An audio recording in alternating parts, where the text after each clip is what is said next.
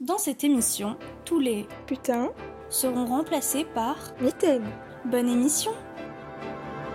Souvent, on fait les choses, on fait les films seulement pour gagner de l'argent. Mais c'est important pour tout le monde. Nous sommes tous obligés de gagner la vie.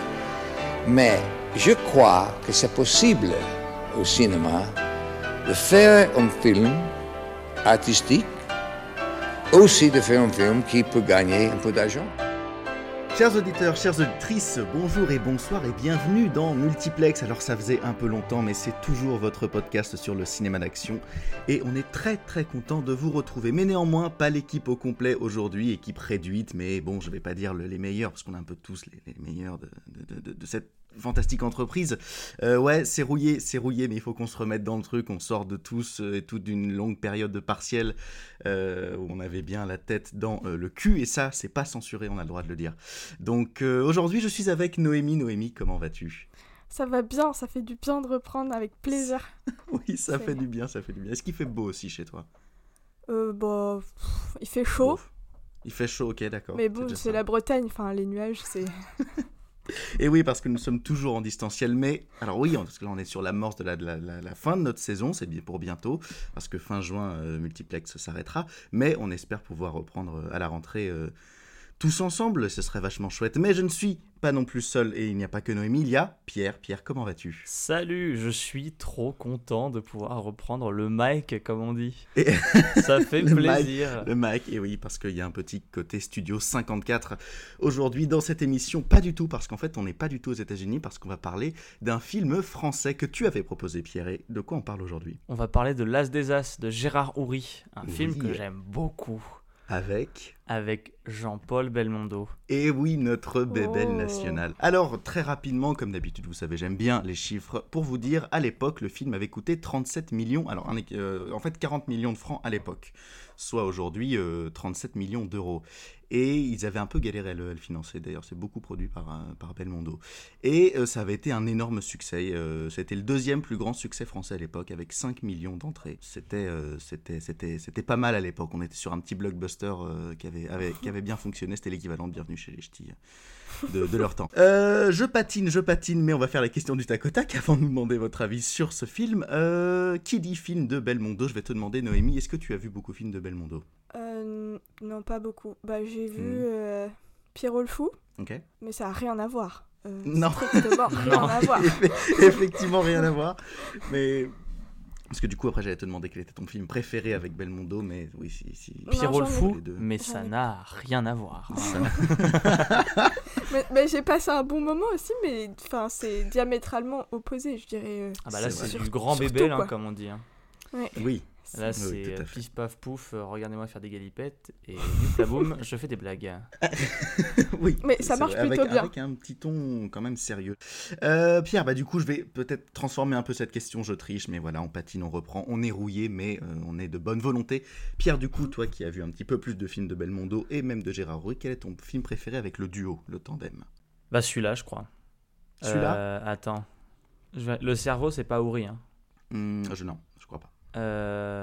Attends, je vais regarder la filmo de Oury pour pas te dire n'importe quoi. Je crois que c'est celui-là. Parce que, effectivement, ils en ont fait énormément et surtout pas mal dans un temps assez rapproché. Vous avez peut-être pu voir L'Incorrigible, vous avez pu voir Le Magnifique, vous avez pu voir. Le Magnifique, c'est bien. Non, je crois que je préfère L'As des As. L'As des As, oui, et bien sûr, L'As des As, parce que je ne sais même pas si j'ai dit que... Ah si, tu as dit. Moi, je l'ai dit, en tout cas. Voilà, ouais. Tout à fait. Oh, la vache, qu'est-ce qu'on est rouillé. On dirait le début. Oui, c'est vrai, il y a un petit côté, avec néanmoins une aisance et une bonhomie naturelle que nous avons. Bon, et bien, le temps que tu regardes la filmographie et que tu puisses nous en dire peut-être un petit peu plus, quel est ton avis sur le film, Noémie ? J'ai passé un bon moment.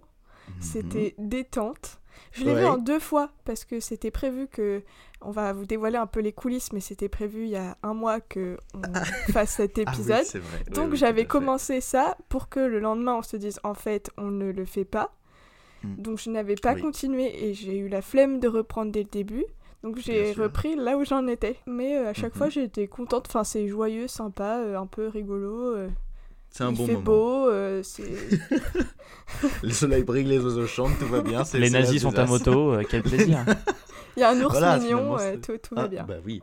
Ah oui, alors là on pensera à Noémie qui sera sûrement très déçue d'avoir loupé l'occasion de pouvoir parler d'un petit ours. Beethoven. Beethoven de son. Tu parles de Lola qui sera déçue de pouvoir parler d'un ourson. Oui. Parce que t'as dit Noémie. Ah bon ? Oui. Oh merde, oui. Oh, bah, non mais vous voyez là déjà, c'est la fatigue. Je comprenais pas, j'ai fait pourquoi elle serait déçue. Donc du coup Mathieu, est-ce que tu ne donnerais pas ton avis sur le film toi ? Ouais, Pierre. Alors, Mathéo Ferragus, je fais des imitations d'imitations. Oui, Cocorico, nous parlons d'un film français. Voilà. Bon, alors, on peut pas dire que Belmondo, ça soit l'icône de la figure réganienne française, hein. Non, voilà, alors Gérard Oury a bien réalisé le cerveau, hein, et oui. Donc je dirais que mes favoris entrent avec Bebel et Oury, pas entre le cerveau et L'As des As, le cerveau ayant l'avantage d'avoir aussi Bourvil au casting, ce qui n'est pas négligeable. Est-ce que j'aimais ce film ? Oui, pour vous donner une idée de à quel point j'apprécie ce film, avec mon frère, une fois nous avions regardé un film, je ne sais plus lequel, il était tard le soir, et on éteignait la télé, avant d'éteindre la télé, on est passé sur France 2, il passait L'As des As en deuxième partie de soirée. Nous avons été happés par le film, et c'est vraiment un truc que j'adore. Je trouve le film très... c'est léger, hein, ça reste une comédie, mais... il y a la musique de Vladimir Cosma, il y a le ton de Gérard Oury, le jeu de Belmondo qui n'est pas encore en train de se caricaturer lui-même. C'est une belle période Non, mais c'est une vraie belle période du cinéma français, je trouve. Et ça fait miroiter, j'espère, un espèce de retour à cet esprit-là qu'on a un peu perdu, qu'on commence à retrouver avec, j'espère en tout cas, le premier film du Palmashow. Et de réalité par Jonathan Barré, je trouve qu'il y a un peu le même esprit de c'est un peu grandiloquent, on rigole et ça a pas peur de se prendre au sérieux quand il le faut et de déconner quand il le faut et c'est un truc qu'on a tendance à perdre je trouve, mais pourtant qui est très français et c'est vrai. Que j'aimerais bien qu'on retrouve un peu parce qu'on est capable de le faire et de le faire bien. Et oui, et il me fait penser d'ailleurs que parce que tu parles de cette année, j'ai complètement oublié de préciser l'année et même la durée du film, parce que c'est pas un film qui est très long en soi, il dure 1h44.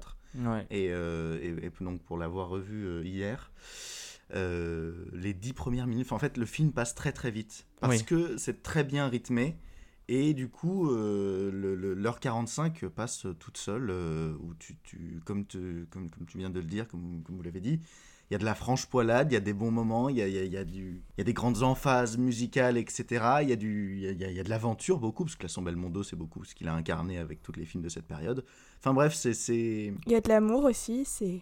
Il y a de l'amour. Oui, en fait, c'est une recette, il y a tout ce qu'il faut dans ce film.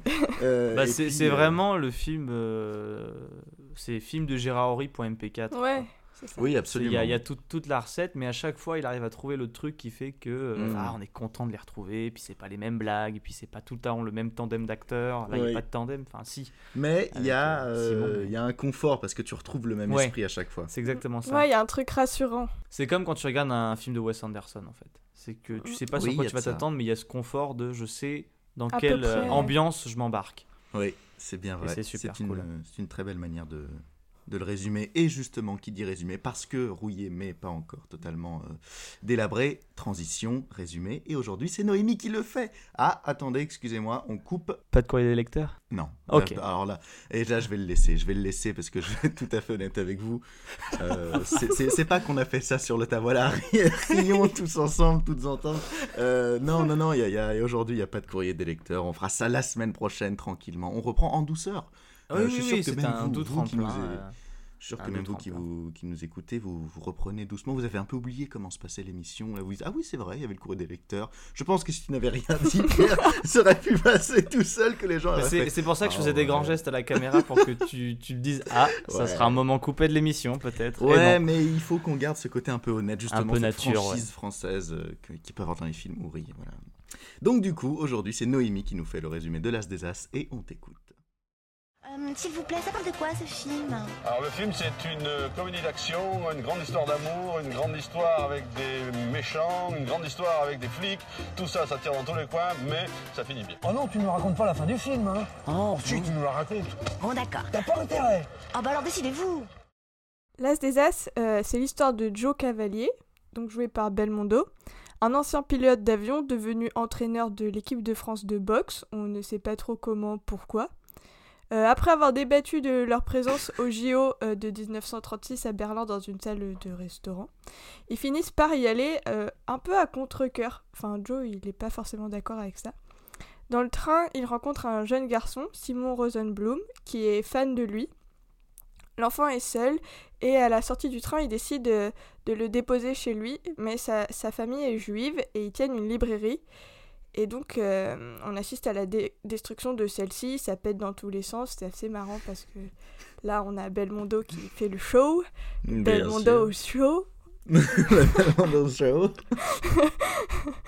Et Joe, il va alors se sentir responsable de cette famille et tout faire pour les sauver du nazisme. Il est vite repéré et il doit aussi fuir l'Allemagne et il est notamment aidé par un ami à lui qui est au final lui aussi un nazi, mais un gentil nazi. Étrange. Il y en avait. Il y en a. Mais évidemment, ils existaient aussi. Vous vous en doutez, ça ne va pas se passer comme prévu. Et juste parce qu'il y a des bovins qui inversent un panneau, il se retrouve à passer la soirée chez Hitler, au lieu d'arriver en Autriche. Donc dans ce film, Joe va de course-poursuite en course-poursuite. Ça roule dans tous les sens et à toute perzingue.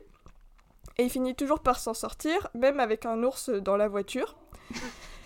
Et au final, toute la petite famille parvient en Autriche saine et sauve grâce au génie de Joe qui a l'idée fantastique de piquer la voiture d'Hitler. Ce qui est vraiment génial comme chute. Et tout ça avec une romance. Bien sûr. De la joie, de la bonne humeur, des petites blagues. Et bah c'est voilà. Merci beaucoup pour ce résumé qui dit vraiment tout. Et je trouve ça merveilleux de résumer effectivement le film. Quand on y repense, à simplement des bovins qui permettent d'aller chez Hitler. Parce que c'est ça la magie Oury. C'était l'autre titre, je crois, avant L'As des As. C'était les vaches d'Hitler, je crois. Les vaches et Hitler, tout à fait. Les vaches et Hitler. C'était un documentaire animalier, puis ils s'en dit, bon. Ouais, du coup, on va faire ça sur la campagne bavaroise. Eh bien, merci beaucoup pour ces résumés très bien, très efficaces. J'en suis sûr donnera envie aux gens de le voir pour ceux qui ne l'ont pas vu, parce que c'est forcément à guichet. Foncez. Mais bien sûr, foncez. Disponible sur Netflix en plus. Voilà. Oui, tout à fait, c'est vrai. Oui. Parce qu'en fait, oui, on pioche souvent dedans parce que c'est plus facile d'y avoir accès. Mais du coup, même pour vous, c'est des bonnes opportunités. Bon, bah, on va pouvoir passer au développement tranquillou pilou.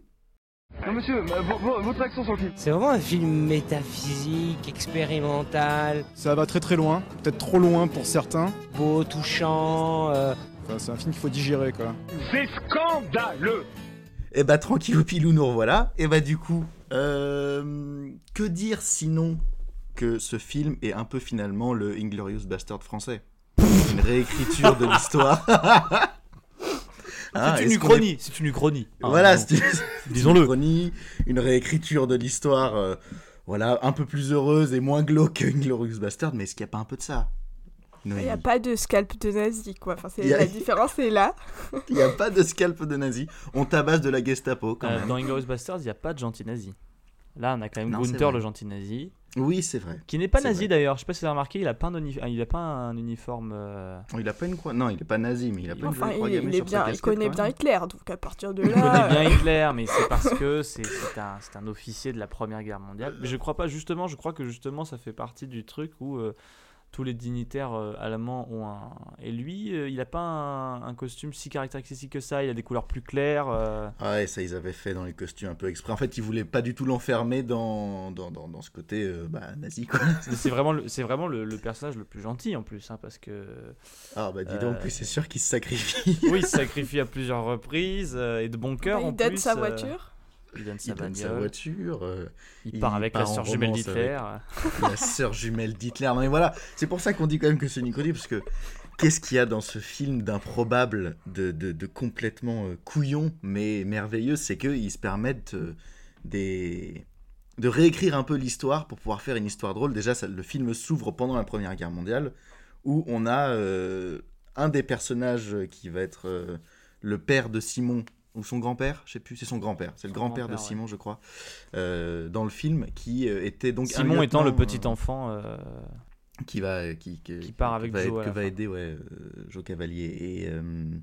Et en fait, dans la Première Guerre mondiale, le grand-père était lieutenant dans l'armée allemande, supérieur de Hitler qui était encore jeune caporal. Donc déjà là, bon, tu te dis où est-ce que ça va, qu'est-ce qu'ils vont nous faire?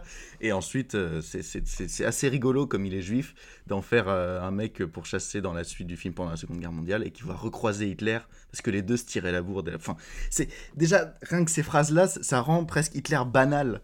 Mais je pense que ça fait partie du processus de Oury, qui était juif, et il a fait énormément de films qui se passait durant la période de la Seconde Guerre mondiale, enfin La Grande Vadrouille étant l'exemple le plus connu.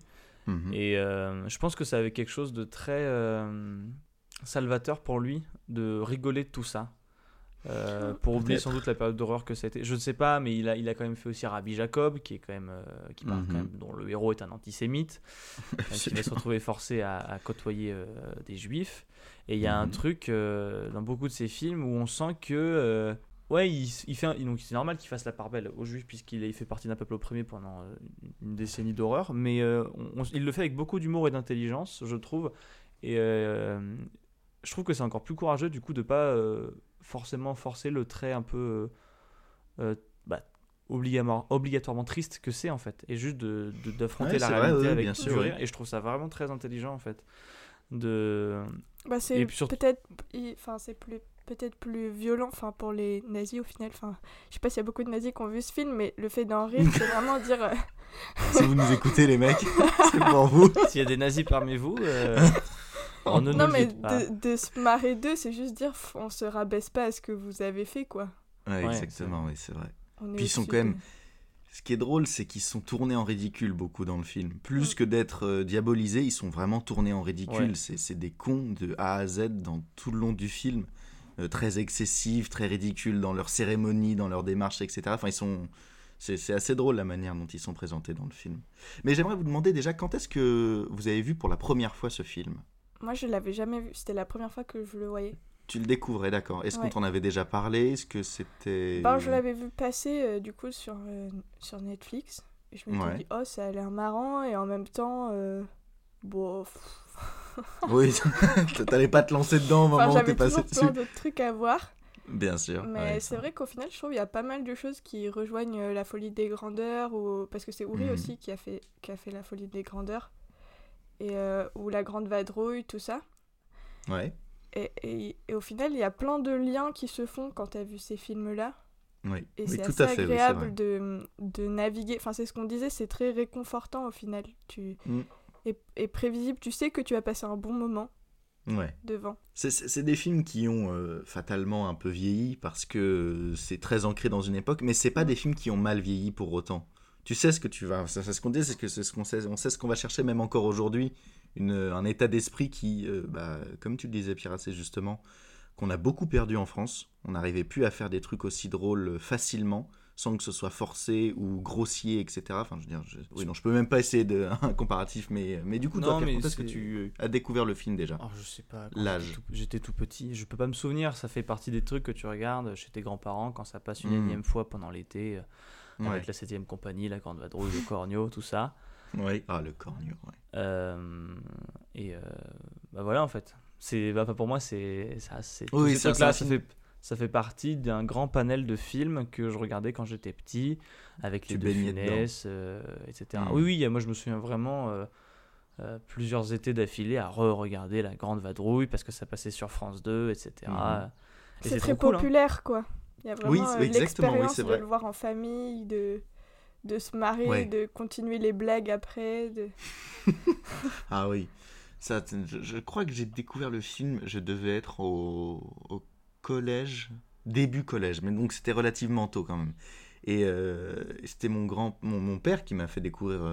non, s'il entend ça, il va se vexer. Tu n'es pas si vieux que ça, papa, tout va bien. Il m'a fait découvrir énormément de films de Oury et de Belmondo, et donc pendant très longtemps... Mais c'est un truc qui a vachement marqué la génération de nos parents, parce que Belmondo, c'était vraiment l'icône française, quoi. Oui, pendant les années 80, nos parents étaient gamins, enfin c'était l'époque où ils étaient gamins, en tout cas pour les miens. C'était au collège, parfois un peu plus vieux pour certains.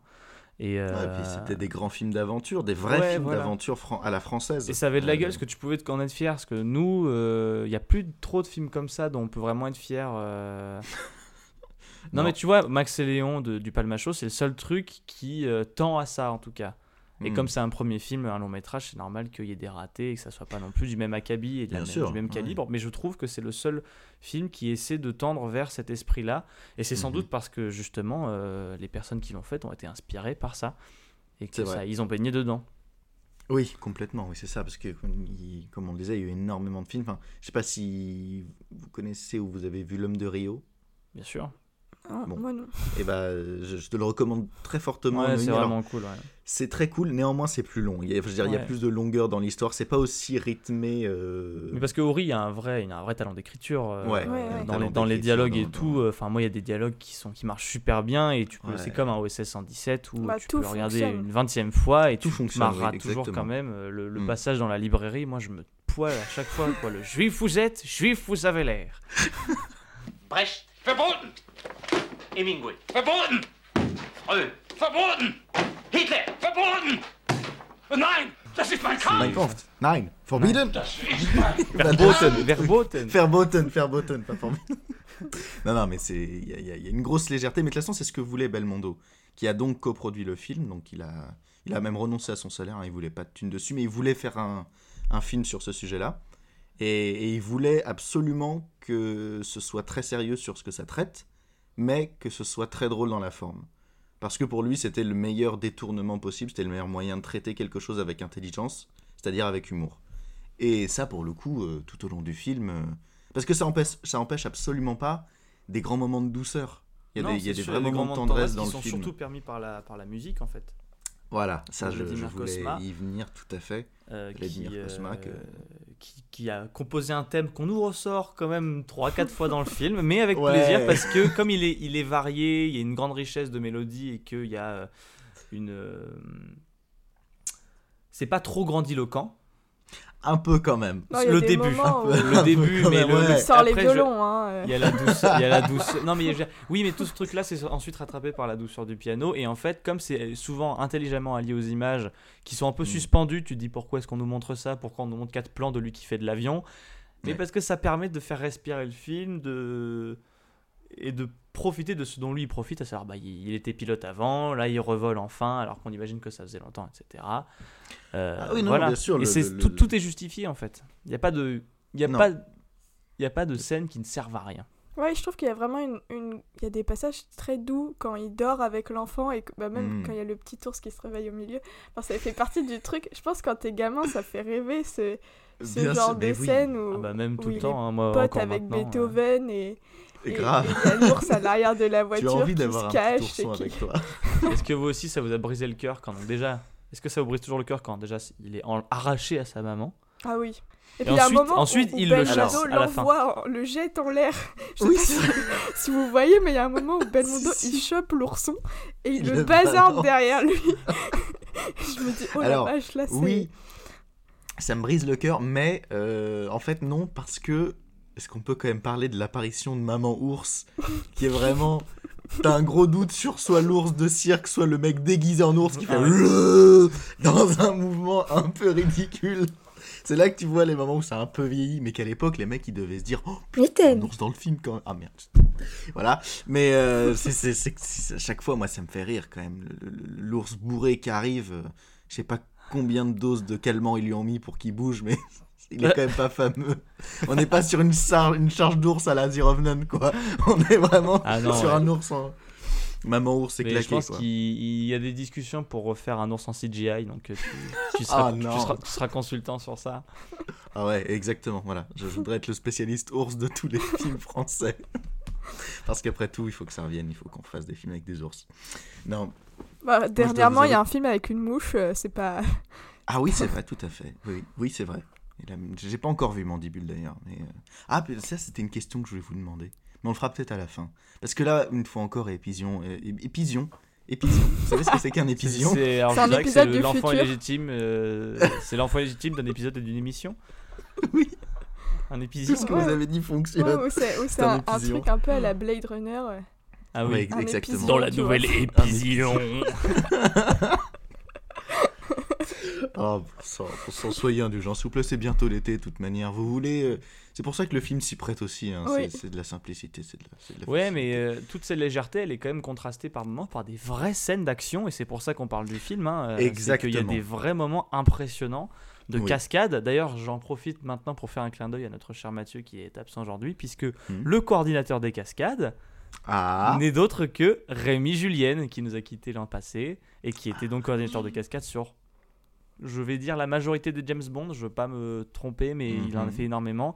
Très grand cascadeur, qui a d'ailleurs admis plus tard dans une interview que la fameuse course-poursuite en voiture avec les motards, Belmondo a failli y rester. Voilà, oui. Puisque est-ce du coup la voiture était commandée à distance et il y a eu un problème dans le truc et Belmondo s'est retrouvé, a failli se faire écraser par la voiture au final, et c'est Rémi Julien qui a bondi sur le capot de la bagnole pour l'arrêter et tout. Ça doit être une scène vraiment absolument. Et puis surtout dans cette scène là, c'est le petit gamin qui est au volant de la bagnole et en fait de ce moment d'accident, il s'est vraiment retrouvé, normalement il n'est pas censé la conduire, et comme il y a eu un pépin, il s'est vraiment retrouvé à conduire sans pouvoir toucher les pédales, la bagnole. Donc c'est ce qu'il raconte dans une interview en ayant grandi, il dit bah en fait je me suis retrouvé à devoir conduire la bagnole le temps que Rémi vienne nous sauver. Mais c'est pas possible de conduire une voiture sans toucher les pédales. Ben justement, c'était tout le danger de la chose. Il avait juste le volant entre les mains. C'était un très gros kart Mercedes. Moi, ce que je trouve impressionnant surtout, c'est que c'est pas une route toute droite, quoi. En plus, c'est que c'est une route de montagne, il y a des virages et tout. Le gamin, il devait pas être serein, quoi. Mais ça fait un peu la Grande Vadrouille, pareil, la course poursuite. Que moi, ça m'a clairement fait penser à ça avec les motards, la bagnole. Je pense que Oury a dit que c'était un clin d'œil. Ouais. Il aime bien se faire des clins d'œil à lui-même dans ses films. Il y a qu'à voir. Je veux pas dire, mais quelques années auparavant, il me semble que on a eu un film qui s'appelait. J'ai pas envie de dire n'importe quoi, mais ouais, les Rabbi Jacob. Il y avait 7 ans auparavant, il y a un film qui s'appelait Rabbi Jacob. Là, on est encore une danse juive avec l'orchestre juif. Et mais voilà, alors ça c'est génial, c'est mais du coup, ma question il se recycle suivante. Un peu. Oui, il se recycle un peu, c'est vrai, mais pas même autant avec le personnage de la jumelle d'Hitler là. Moi, il me fait essayer de penser à la tante, je crois, dans La Folie des grandeurs, là. C'est un peu le même personnage. Je n'ai pas vu La Folie des grandeurs. Oh, c'est très drôle. Il y a Yves Montand dedans. Ouais. Pas Yves Montand. Si, c'est Yves Montand. Oui. C'est Yves Montand. Il y a Yves Montand dedans. C'est incroyable. Et non, ça fait partie c'est vraiment très, très drôle. Il y a un peu le même genre de personnage, très moche, très... Mais on le refourgue quand même à quelqu'un. Ah oui, c'est De Funès qui se travestit, là, c'est ça ? Non, c'est une vraie actrice. Mais c'est une femme. J'ai deux souvenirs de Funès qui s'habille en femme. Si, il y a un moment où il s'habille en femme.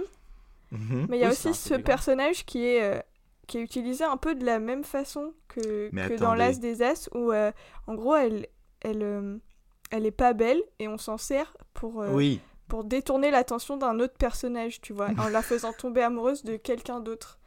Et il y a ce même élément. D'accord. Enfin, il y a un vrai parallèle entre les deux. Vous m'avez tapoté la chou.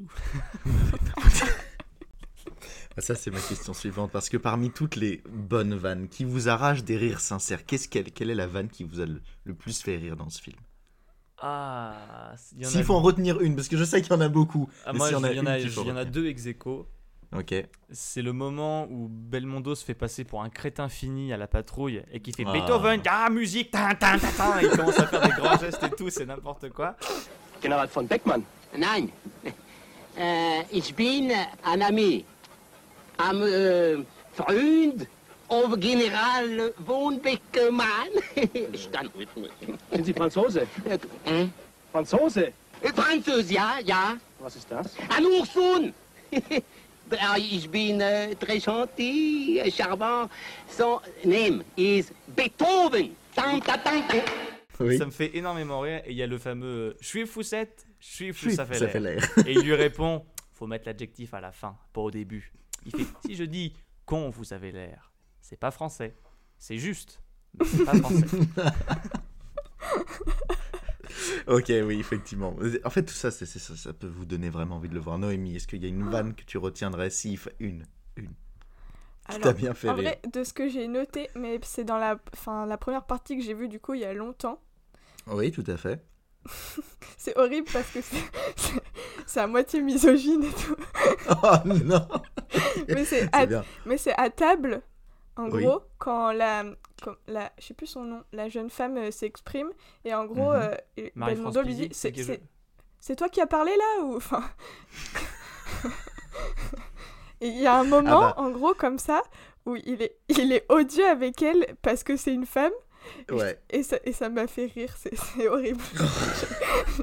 J'ai l'impression Ça, c'est le caractère ignoble de ces films-là, quand même, parce que ça a vieilli aussi pour ça. La considération globalement d'autrui aujourd'hui, mais en fait, c'est dans le contexte, c'est dans son jus, du coup, tu peux pas leur en vouloir. C'est dans son jus, c'est ça. C'est pas attachant presque, mais t'es là, off. Ça passerait plus aujourd'hui. Oh, t'as déconné encore. Alors, et toi, quelle est ta blague préférée ? Parce que moi, j'en ai encore une autre qui me fait beaucoup rire. C'est donc juste après la blague de Jules Vous êtes, c'est quand ils se battent avec tous les instruments de musique et ça fait un boucan immédiat où ils leur balancent des violoncelles dessus. Et c'est... Franchement, il y en a beaucoup trop, mais déjà, j'ai envie de le scinder en répliques cultes qui sont pas forcément drôles, mais qui sont mémorables. Genre, par exemple, quand il dit... Il y a quand même tous les Allemands, 40 millions d'Allemands qui ont voté pour lui. Oui, mais c'est pas parce que 40 millions de personnes font une même connerie que c'est pas une connerie. Ça, c'est le genre de truc que tu retiens. Je sais plus si c'est 40 millions exactement, mais bref. Ça, c'est le genre de truc que tu retiens. Mais sinon, je sais pas pourquoi, mais même déjà petit, ça m'avait fait rire. Et aujourd'hui, ça me refera toujours rire. C'est quand justement, la journaliste informe Jo que la famille a été de nouveau arrêtée dans une auberge parce qu'ils avaient demandé si les saucisses étaient cachères, et que l'autre il dit mais non quoi, c'est que vous êtes en cavale et vous demandez si les saucisses elles sont cachères en Allemagne pendant la Seconde Guerre mondiale. Non, pardon, mais non. Moi je me suis bien marrée aussi quand il sort on sait pas d'où une paire de skis pour faire un croche-patte à un Allemand à la fin quand ils sont dans l'auberge. C'est après, en fait, ça j'adore parce que je me pose toujours la même question, à chaque fois j'oublie. Et en fait, après, tu les vois qui re-rentrent dans le chalet, dans le cabanon à ski. Et tu te dis quand même, comment le gamin a trouvé le cabanon à ski. Il lui est venu l'idée de dire, je vais prendre un ski, on sait jamais, ça peut m'aider. Oh, Joe Cavalier, il faut faire un croche-patte, je sors les skis. Mais... Parce qu'il sort de là avec son ski sur les épaules. Et d'où ça sort, qu'est-ce qui se passe? De toute façon, toute la fin du film qui se passe donc au chalet d'Hitler, je sais plus comment il s'appelle, mais c'est génial d'avoir pensé ça, de se dire on va les faire tomber. Il faut trouver une situation burlesque complètement couillonne, mais inattendue. Et ils foutent un orchestre juif devant Hitler qui dit j'aime bien la musique. Et puis après, tu sais, t'as la fanfare. Bavaroise après juste à côté il y a une espèce de battle nulle où tu vois le truc vraiment beauf, très folklorique, par vieille danse là, et à côté tu vois les autres avec le vieux, c'est trop drôle.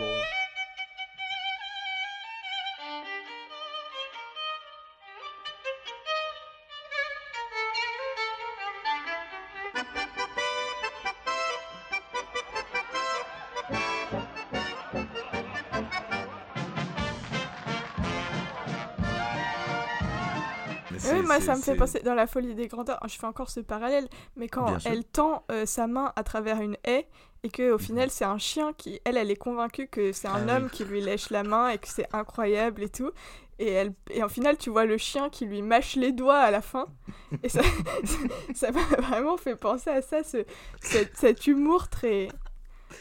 c'est cinglant, ça peut être potache, mais c'est... Non, ça reste classe, c'est drôle qu'ils arrivent à faire ça quand même, à maintenir cet équilibre-là. Je trouve que c'est très bien écrit, une fois de plus. Moi, je peux vous poser une question, parce que je voudrais vous demander, est-ce que c'est quand même, donc on l'a évoqué tout à l'heure, c'est quand même un film avec beaucoup de cascades, et c'est quoi cascade qui vous a le plus impressionné? Ah oui, effectivement. Parce qu'il faut savoir que Belmondo, à part quand il...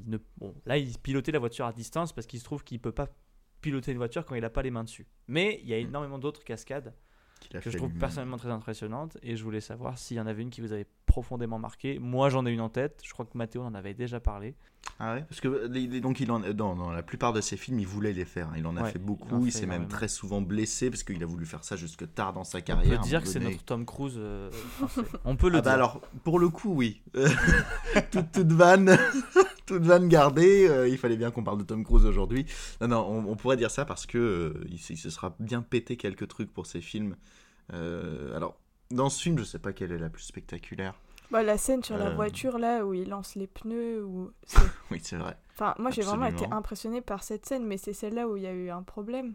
Oui, exactement, c'est vrai, tout à fait. Mais ça se ressent, je pense que c'est ça qui fait que ça marche, c'est horrible à dire, mais le fait que oui, il est dans son rôle parce qu'il n'a pas le choix, quoi.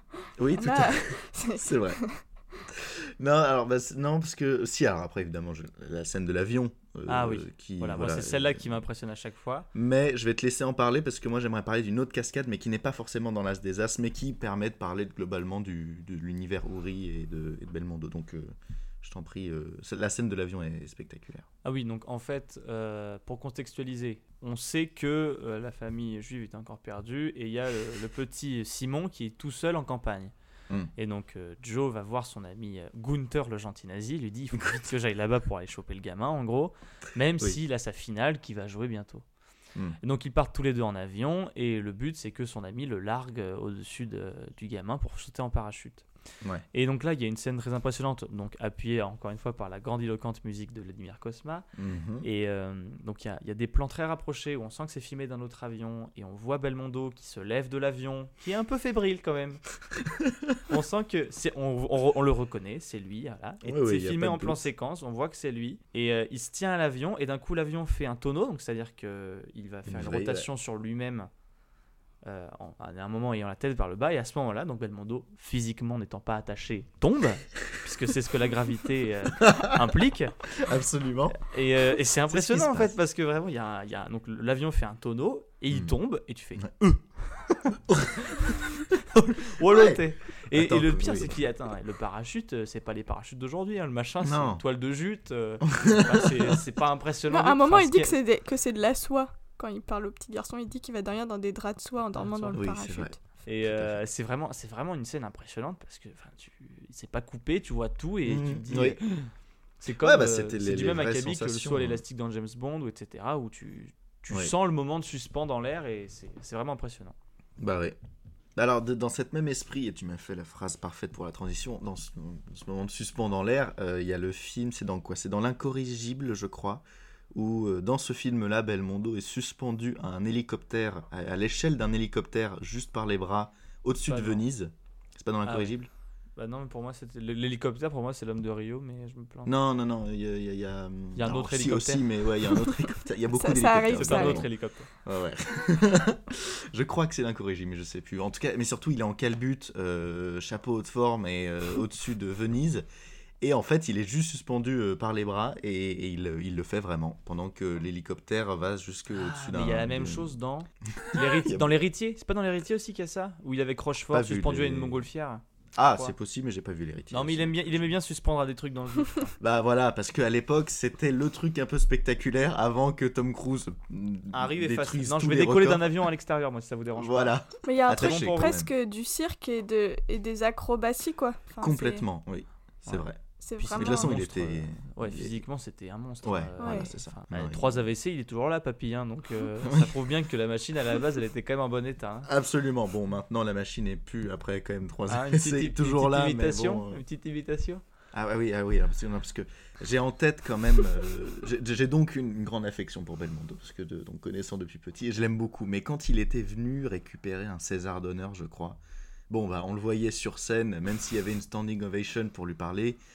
Entre le dentier, les AVC, la béquille et tout, il avait pris un coup, le mythe de Belmondo, et il est devant la salle et il dit « Merde, j'arriverai même pas à le faire ». Il y a la bouche qui est tout encombrée.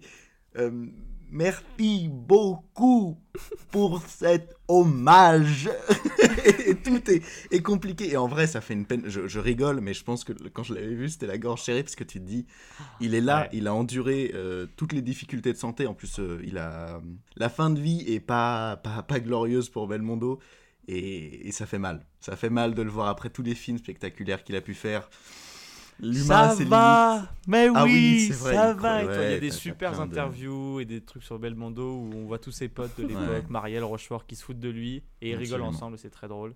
Je vous conseille aussi d'ailleurs une interview où il est avec Michel Bougenat et Coluche, où ils sont ronds comme des queues de pelle et ils doivent pas. Donc ils ont été invités à un un cette événement. Cette expression est incroyable. Oui, je suis bien d'accord.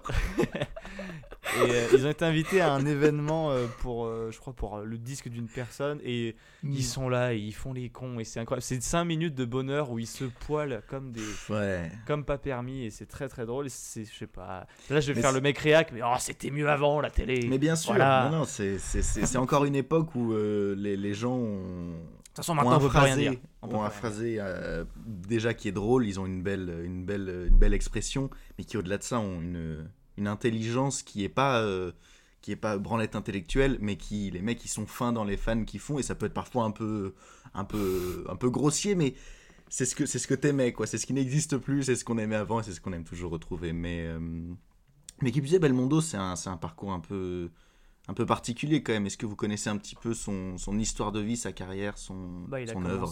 Il s'est fait repérer par ce cher Godard quand même. Hein. Mm-hmm. C'est grâce à lui qu'il a commencé. Donc en fait, Belmondo, avant d'être une figure du cinéma grand public et populaire, c'était un acteur de la nouvelle vague. Si vous n'aimez pas la mer, si vous n'aimez pas la montagne, si vous n'aimez pas la ville... Allez vous faire foutre. C'est un étendard de la nouvelle vague. C'est comme ça qu'il allait d'ailleurs arriver à une reconnaissance internationale, puisque c'était très longtemps l'acteur fétiche de Jean-Luc Godard. Jean-Luc Godard, si tu nous écoutes. Oui, c'est ça. C'est ça. Je sais pas pourquoi j'ai bugué. Pour moi, non. Jean-Luc. Oui, c'est Jean-Luc. Jean-Luc, c'est vous. Je mettrai un extrait de Reichmann qui fera oui.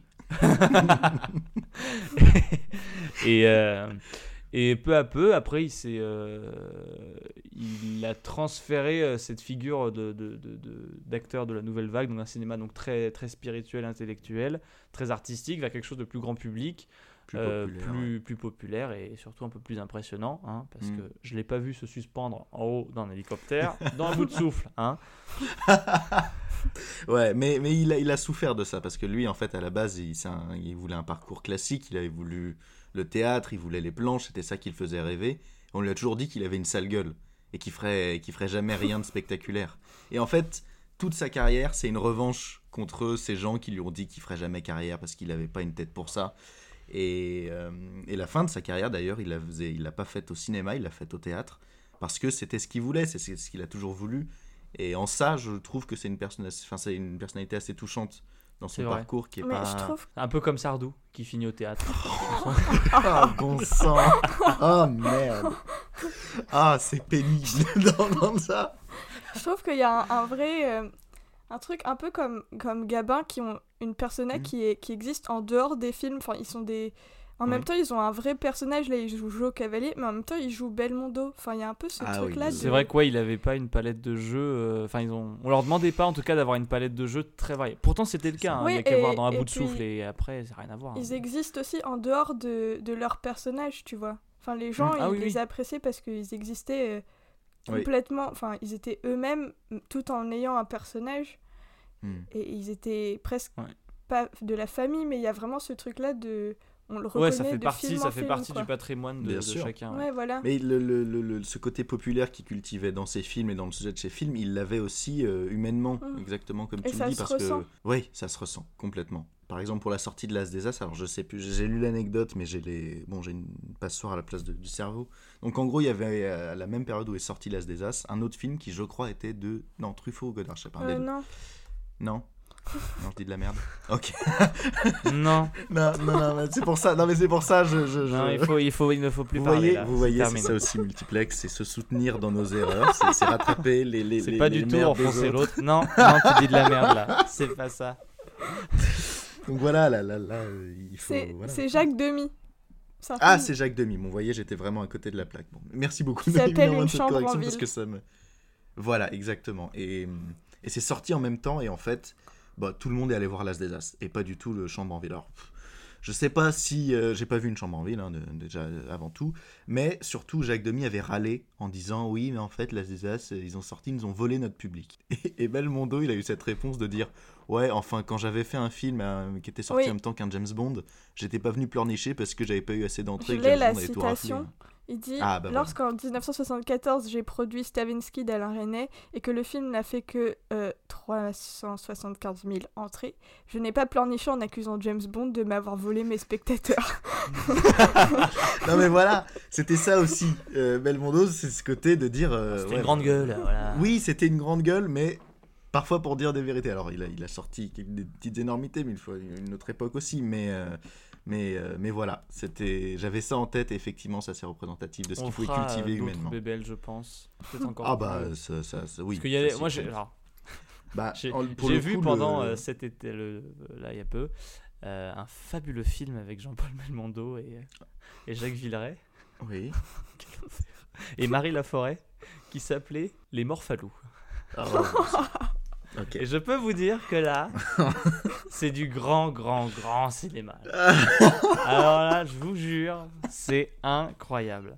C'est l'histoire de soldats français pendant la Seconde Guerre mondiale qui sont en train de combattre en Afrique du Nord et qui, suite après que leur section soit fait démolir par une artillerie allemande et qu'ils ont finalement réussi à détruire l'artillerie allemande, devaient initialement être convoyeurs de fonds pour de l'or français et le ramener derrière, à l'arrière, derrière les lignes alliées. Et décident finalement de commencer à initier un braquage. Puis ils vont rencontrer la femme du directeur de la... Et c'est misogyne au possible, parce que Marie Laforêt, elle se fait soulever par tout le monde, la pauvre. Et ça lui va. Enfin, c'est un film à voir pour vous dire, oh là là, c'est vraiment pas bien. Mais c'est la face cachée de Belmondo. Ouais, la face cachée du cinéma français de cette époque-là aussi. Ouais, parce que... Et pourtant, je crois que c'est Weber qui l'a... Non, peut-être pas. Ouais, mais bon, c'est un grand nom, hein, en plus. C'est Verneuil, Henri Verneuil. Voilà. Mais en ça, si on refait du Belmondo, je pense qu'il faudrait aussi faire Le Magnifique. Parce que Le Magnifique, c'est un vachement bon film qui montre... ce dont est capable Belmondo déjà en palette de jeu, parce qu'il joue en fait deux rôles dans un même film. Et là, il y a beaucoup d'autodérision sur ce qu'il a fait, sur son cinéma, parce qu'il était déjà un peu plus âgé, il me semble. C'est mature. Où vous plaisez aux femmes. Oh, je ne sais pas. Menteur. Mais non, mais voilà, et c'est très drôle, parce qu'il y a beaucoup d'autodérision sur les films, parce qu'on lui a reproché aussi de faire ses films populaires. C'était notamment Alain Delon. De toute façon, à partir du moment où on a du succès et qu'on plaît beaucoup, on tire aussi les détracteurs. Bien sûr. Mais parce qu'on était beaucoup en parallèle les deux, Alain Delon et Belmondo, parce qu'ils ont fait des films ensemble, ils ont fait notamment Borsalino et quelques autres, je crois. Et globalement, c'était les deux qu'on mettait, en compétition, mais pas une rivalité. C'est marrant parce qu'ils n'ont pas du tout eu les mêmes trajectoires de carrière. Exactement, c'est pour ça.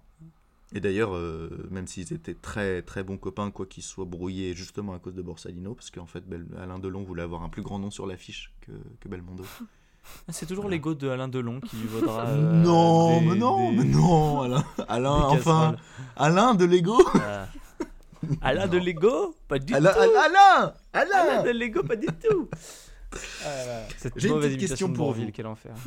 J'ai une petite question pour vous. Je sais que tu as la réponse, Pierre, donc je vais voir si jamais Noémie, tu l'as peut-être vu passer en transitant sur le film, parce que moi, je vais être tout à fait honnête avec vous, je ne l'ai pas reconnu. Est-ce que tu as reconnu quelqu'un dans L'As des As, parce que c'est moi. Un caméo très inattendu de quelqu'un qui aujourd'hui ne fait plus du tout de cinéma, qui fait tout autre chose. Non. Ok, alors roulement de tambour. Pierre, qui est dans ce film? Dans l'équipe de boxe. Parmi les poids plumes, nous avons un très très jeune Florent Pagny qui joue. Et il a une ou deux répliques. Et j'ai eu la même réaction que toi, Noémie, quand il me l'a appris, parce que je n'avais jamais relevé ça. Oh, mais je vais regarder, enfin, ça donne envie de revoir juste les passages. Oui. Ah oui, t'en as pour 1 minute 30 en cumulé, je pense comme ça. Oh, mais franchement, non, mais on le voit au repas du début, à un moment il répond à un coup de téléphone, et puis voilà. Ouais. Mais il y a plein de têtes qui sont familières, parce qu'il y a aussi le mec qui est un peu collabo, là, qui est qu'on appelle ça, du comité olympique, là. Français. Oui. Lui aussi, c'est un acteur qui maintenant a eu plus de gloire maintenant, parce qu'il a joué dans Les Profs, je crois. Une grande gloire. Et non, mais il jouait dans un truc sur M6 l'été là. La famille, ouais, tout à fait. Je me souviens plus voilà. En famille. Donc en famille, oui, je crois. En famille. Ok. Ouais, mais oui, c'est vrai. Oui, il y a des têtes. Mais voilà, Florent Pagny. En fait, même quand je revois sa tête, je le reconnais. C'est drôle. Non, mais c'est vraiment drôle. Et puis moi, je regardais un peu l'acteur qui joue Hitler, qui s'appelle Gunther Meissner. Et en fait, il joue dans toute sa filmographie, il joue que des Allemands ou Hitler. Ah oh, merde, non, mais c'est ça c'est horrible. Terrible. Ça. Et je me suis rendu compte de ça. Après, il est allemand, donc il joue des Allemands. Oui, qui joue. Ouais, mais non, mais enfin des nazis. Des... Ouais, c'est en ça, gros, voilà. C'est pendant longtemps, les pauvres ils ont eu que ça à se mettre sous la dent, je crois. Hein, Mais là, dans le film, les nazis, c'est quasiment pas des Allemands parce qu'ils refusaient de se faire couper les cheveux. Du coup, c'est des Français ou des Autrichiens ou des gens qui ont accepté de se faire couper les cheveux, mais les Allemands, voilà, c'est l'anecdote qui sert à rien. Non, pas du tout, parce que j'ignorais, tu vois, pour moi, ils avaient pris, comme ça peut être des coproductions européennes, tu vois, pour moi, il y aurait pu avoir... beaucoup d'acteurs allemands, comme notamment d'ailleurs son pote d'ailleurs qui joue au Gunther. Non, il y en a beaucoup qui n'ont pas voulu. Lui, énorme BG, hein, Gunther. Hein. Je suis surpris qu'il n'ait pas fait plus. Non, mais je suis surpris qu'il n'ait pas fait plus de films que ça, en fait. C'est vrai. Oui, absolument. Il a une carrière assez maigre. Mais ça me fait penser. Je vais rebondir là-dessus très rapidement quand tu dis que les Allemands en fait refusaient parfois de jouer les nazis. Christopher Waltz, à la base, avant Inglourious Basterds, il a refusé tous les films. On lui a proposé énormément de rôles de nazis, à chaque fois il disait non. C'est Tarantino, lorsqu'il arrive avec son scénario, qui lui a dit tu dis pas non à Tarantino. Tu dis pas non à Tarantino, et en plus tu dis pas non à Hans Landa, qui est un personnage c'est génial, assez exceptionnel, mais il refusait beaucoup. Ouais, mais là c'est particulier d'être attribué vraiment au rôle de Hitler, quoi. Ouais. Mais en même temps, quand tu lui ressembles comme ça. Ah oui. Je sais pas, il lui ressemble tant que ça, je sais pas. En fait, c'est pas qu'il lui ressemble tant que ça, mais ça le fait. Ouais. Oui, ça le fait. De toute façon, je pense que n'importe qui de brun, un peu maigre... Non, il y a la forme du visage qui est un peu ovale, la façon de coiffer les cheveux. Ouais, je trouve qu'il a vraiment un truc qui se rapproche... Je sais pas, mais je crois qu'en fait... C'est de l'argent facile. Tu vois, tu sais que tu ressembles un peu à Hitler. Bon, il crie Schnell, Schnell, Schnell. Hop là, c'est bon, le cachet est pris. La piscine peut être refaite à la maison. Exactement. C'est ça aussi le cinéma, hein. Faut pas se leurrer, hein. C'est des jobs. Le problème, c'est que pour les acteurs qui ont de l'ego et qui mettent parfois des photos de leur rôle, bah lui, il peut pas mettre des photos d'Hitler dans sa maison. Ça, voilà, là, ça devient. Ça c'est l'allemand. Ouais, alors ça, c'est quand j'ai joué Hitler en 74. Ça, c'était encore Hitler dans un autre film, et là, c'était en 82 pour des Français. C'était super. Ouais. Là, c'est encore moi en Hitler, mais plus jeune. C'était un biopic. Là, c'est moi dans Valkyrie, dernier grand rôle en date, Hitler encore. Mais c'est vrai, parce que moi, quand j'y pense, je pense que j'ai plus en tête les têtes des différents acteurs qui ont joué Hitler que Hitler. Oui. Tu vois, quand on me demande d'avancer Hitler, je fais d'abord en revue, je fais « Il y a Hitler dans Inglourious Basterds ». Est-ce que c'est pas une forme de succès? Est-ce que c'est pas un peu la magie du cinéma qui arrive à effacer le vrai Hitler pour le remplacer par ces postiches qui tournent en dérision? Heinrich? Un postiche? Un postiche. Oui, mais en tout cas, regardez L'As des As, c'est vraiment bien. Oui, puis il y a un petit passage d'images d'archives au moment des Jeux Olympiques. Oh la vache. Et j'ai été assez surprise de voir ça, enfin de voir qu'au final, ils réutilisaient dans un film, dans une comédie, des vraies images. Au final, ça montre aussi tout le côté très sérieux du film et le fait de dire que ces Jeux Olympiques, c'était quand même très très très particulier. Ouais, c'était chaud. Moi, ça me fait parce que ça fait un parallèle avec un film beaucoup plus récent qui est Jojo Rabbit, qui utilise le même procédé, qui est quand même une comédie, on va dire comédie dramatique quand même, qui utilise le même procédé. Au début du film, il y a des images d'archives. Oui, c'est le seul moment, enfin ça pop un peu dans le film. Ces images en noir et blanc, et au final c'est assez agréable de voir ça, enfin c'est pas du tout dérangeant, ou ça coupe pas du tout le... Non, et puis ça renforce le caractère un peu sérieux du film aussi, enfin je veux dire, il y a une... Puis il y a des vraies problématiques qui ont été posées dans le film, qui ont été des vraies problématiques de l'époque. Alors en fait, c'est là que je révèle que j'ai fait mon TPE sur les Jeux Olympiques de 36. Ils ont vraiment tué beaucoup de colombes et que ça a fait vraiment beaucoup de plumes qui ont atterri. Non, c'est il y a eu le fameux débat du salut nazi par les délégations. Et en fait, le quiproquo, parce que c'est un quiproquo, vient du fait qu'auparavant, il y avait un salut olympique qui est presque le même. Et certaines personnes en fait étaient en mode nous on fait comme il y a 4 ans, tu sais, on fait le salut olympique, tu vois. Et en fait, voilà, donc il y a un énorme quiproquo avec tout ça, à savoir certaines personnes, les Italiens par exemple, étant donné qu'ils étaient aussi fascistes, ont fait un bon salut fasciste. Oui. Et les Français, les Grecs aussi, parce que c'est toujours les premiers à défiler, ont fait le salut, enfin, pensaient faire le salut olympique. C'est pour ça que vous pouvez voir des petites images d'archives un peu angoissantes où vous voyez des Français marcher en rang dans un stade berlinois et faire une espèce de salut nazi. Eh ben oui. Voilà. Merci. Ce que les Américains et les Britanniques ont refusé de faire. Voilà. Ouais. Il fallait bien qu'ils soient là pour le faire. Bah, pour ne pas le faire, en fait. Les Amerlocs, qu'est-ce qu'on ferait sans eux, quoi. Ah bah. Eh ben, on parlerait allemand. Ouais, ça, c'est un truc que je me suis toujours demandé. Alors, vrai débat dans les commentaires de la vidéo. Non, non, mais vrai débat, c'est le truc qu'on dit. Allez, tout le temps. On bascule. Là, comment ça se serait passé ? Mais oui, l'utopie, vraiment pas, Pierre Rogier. Oh là là. Oh, bah dis donc. Le petit lapsus. D'accord, j'ai une fausse moustache. Un petit aveu d'accointance politique. Quel enfer. Oui, oui.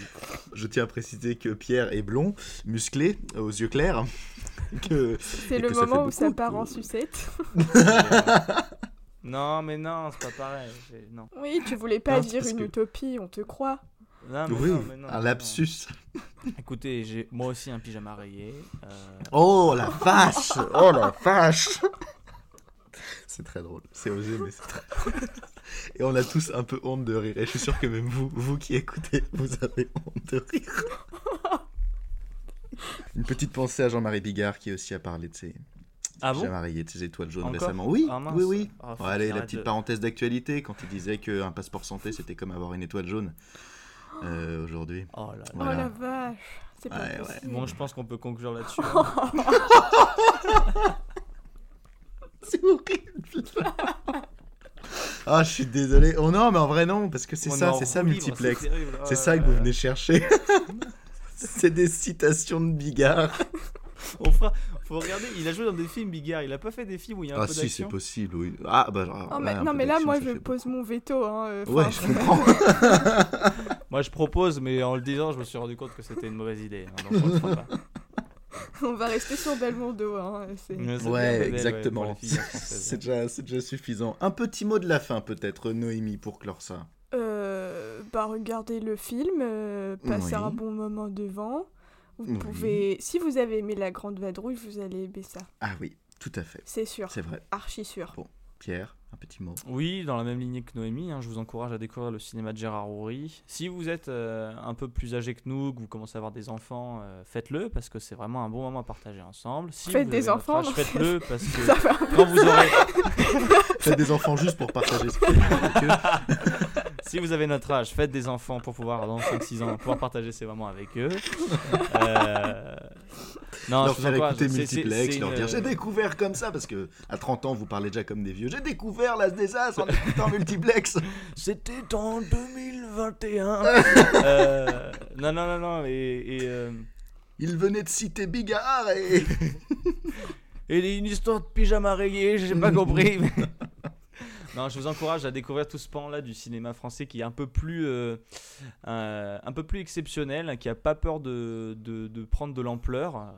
Dans le même esprit que Les Fantomas, beaucoup de films avec Bourvil et De Funès, des choses où ça avait plus de gueule en fait que maintenant, où il y avait une espèce d'entrain à faire du film d'aventure et ça marche et ça fait plaisir de voir autre chose qu'un Américain avec un fouet et un chapeau qui est en train de faire des trucs un peu stylés. En train de piller des cultures ailleurs que chez lui. Très bien, très bien. Et ben merci beaucoup déjà à vous deux de cette reprise qui était fort sympathique, j'espère. Ouais. Ah, ça fait du bien. J'espère que ça sera aussi agréable à écouter que ça a été à ça nous manquait en fait, ce petit rendez-vous. Mais je vous jure que oui.